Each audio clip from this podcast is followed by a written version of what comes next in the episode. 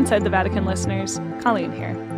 Jerry's out this week, so instead of following our usual format, this week we're breaking out of the weekly news cycle to bring you an interview about a slow change that's beginning for some really important people in the Vatican women.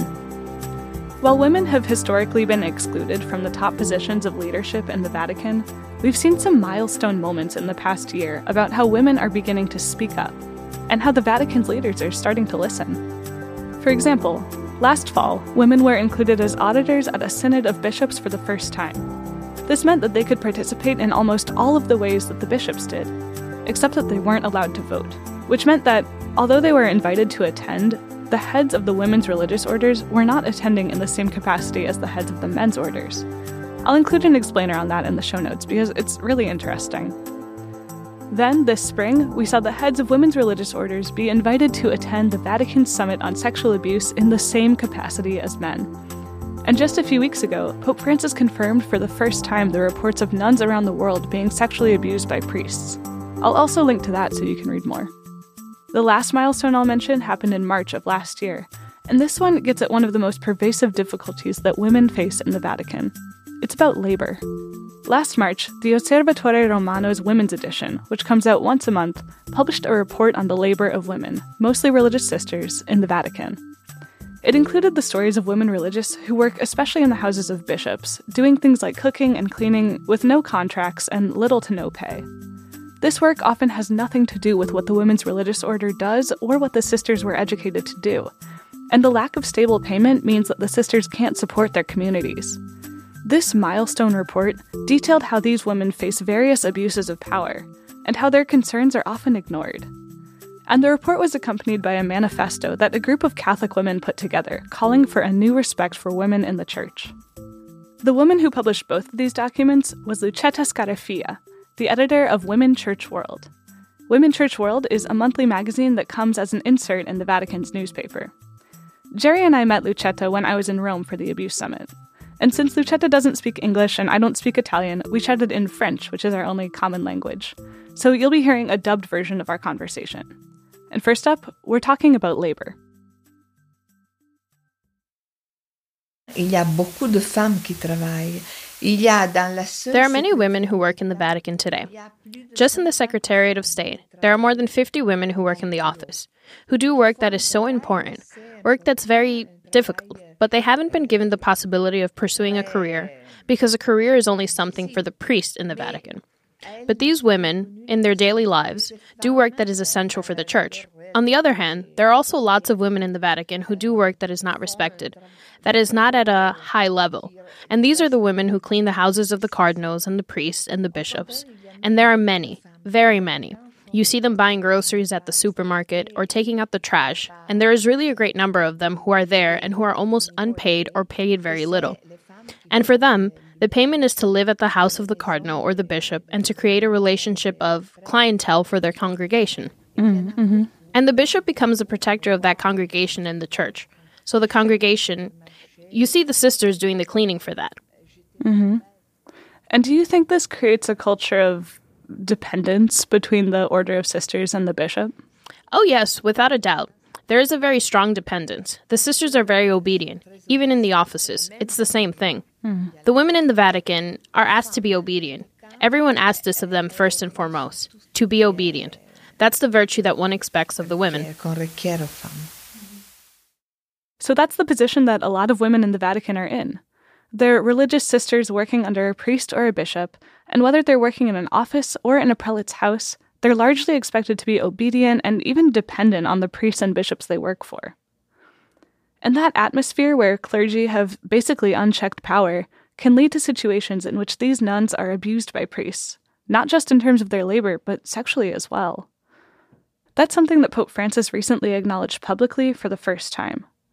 With that in mind, I asked Lucetta if she thinks that things could be starting to change for women in the Vatican. Yes, there's a change. There's a change in the women, in the sisters, in the religious, who will not suffer the obedience and the situation of subordination in which they live anymore. So there are many who want to denounce that and who want to rebel against that. It's a very hidden rebellion, but it is a strong rebellion. Hmm. And there are many women who are speaking now. Before, there weren't any. They want to tell their stories the stories of servitude in the houses of the bishop, and even the stories of abuse. Yeah. There weren't any before. It's just been beginning in the last year that women want to speak up. And that is a symptom that is the condition of subordinated women who want to change.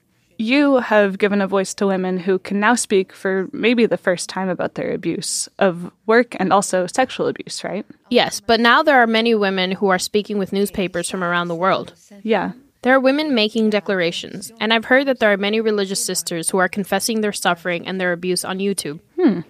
They make these confessions on YouTube and they send them out on the internet. I was told there were many. And they're not afraid of, I don't know, retaliation? yes, they are. But YouTube, it's it's big. It's like sending yeah. out a message in a bottle. It's something like that. Yeah, the internet is like that sometimes. Yes, it's like that. The sea of the internet. Right. And they're going to send a message.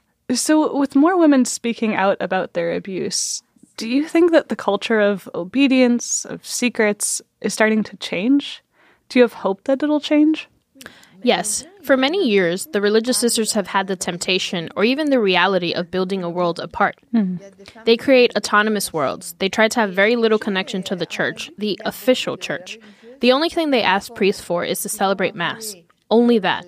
And for everything else, they do for themselves, all by themselves. Mm. And there's something like a hidden schism in the church, where the religious are separating themselves from the church. But it's sad, because in the church there is no collaboration. Yeah.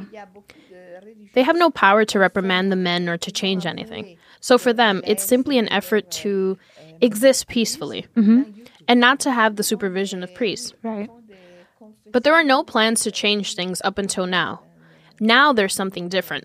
This thing you said about the hidden schism is interesting to me. I don't know. Do you think it's serious? Do you think some of these sisters will leave the church en masse? No, I don't think so. No? No, because in the church, up to now, it has been very easy for a woman to live autonomously because the priest does not see her. The priests don't think the women are anything. And that's a freedom for the women in a sense. The liberty is that they don't exist. So if they don't exist, they can do anything.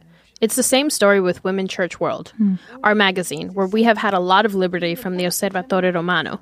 Because it's the same thing, that the magazine wasn't anything. It wasn't important. And so we have had a lot of freedom. Hmm. That's it. It never happened that the women counted for anything. So now, in in your opinion, how can one make the bishops listen to women? I think that it is the women who have to make them, and it is the women who always have to say, why are there no women in this meeting? Why are there no women on this commission? We could even start with the Council of Nine. The Council of Nine is Pope Francis's group of cardinal advisors. The Council of Nine that Pope Francis created to reform the church. Right, right. Why doesn't that council include the president of the International Union of Superiors General of Women's Religious Orders? Mm-hmm. No one knows. I want to stop here to tell you a little bit about Lucetta's vision for women's roles in the church. Lucetta considers herself a feminist, but she doesn't believe that women should be ordained priests, and she doesn't think that Pope Francis will allow women deacons either. However, she does want to see women named cardinals, which there are no canon law restrictions against. And although the Pope's former spokesman said in 2013 that Pope Francis wouldn't appoint women cardinals, Lucetta still has a little hope that he might. And that move would put women in a really significant rank of church leadership that up until now they've been completely excluded from. Because there are not dogmatic obstacles. There are not canon law obstacles. Mm-hmm. There is only the force of habit, and habits can change.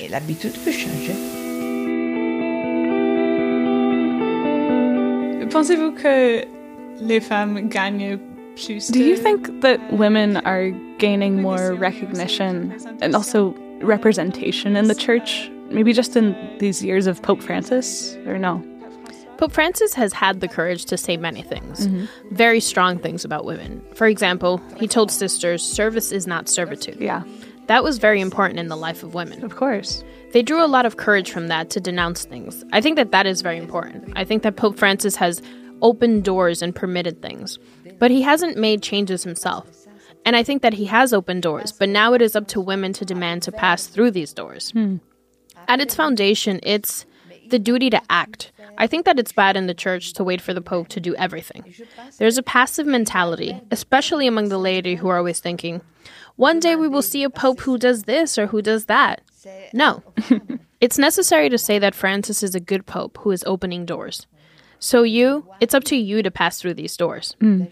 I think that the most difficult thing for Catholic lay people is to liberate ourselves from the idea of a clerical church. We need to take the church into our own hands. Mm-hmm.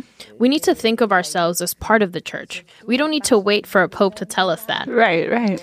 We have to take the church in our own hands. And so we have to ask for things, propose things. And above all, women need to do this. Mm-hmm. The church needs to change. But to change it, the laity needs to change. For lay people, it's it's just as easy to leave everything in the hands of the clergy mm-hmm. as it is just to go to mass and do nothing else. Mm-hmm. Both are an unloading of the responsibility we have as Christians and as Catholics. Right. And I think it is necessary to assume our responsibility as Christians and as Catholics. Mm-hmm. The responsibility that everyone needs to take on, above all the laity at this moment, and not to let the church enter into the decadence where it is now, without a doubt. It does nothing to only look at the church with reproach. It is also us who have contributed to letting the church become like this.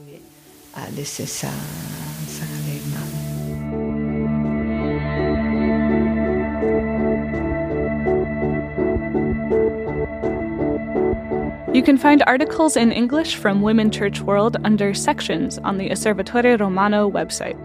It can be a little difficult to find, so I'll put a link in the show notes.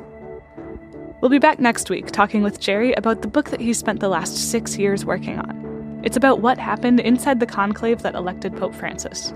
You can read an excerpt at americamagazine.org starting on Thursday, March 21st, the day this show comes out. And we'll go into some more depth talking about it next week on Inside the Vatican. Inside the Vatican is produced by me, Colleen Dulle. Our executive producer is Eric Sundrup. Our news producer is Kevin Clarke. Our audio engineer is Kieran Freeman. Inside the Vatican is mixed by Oliver Lazarus.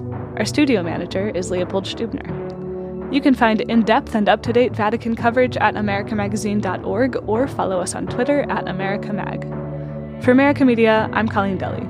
See you next week.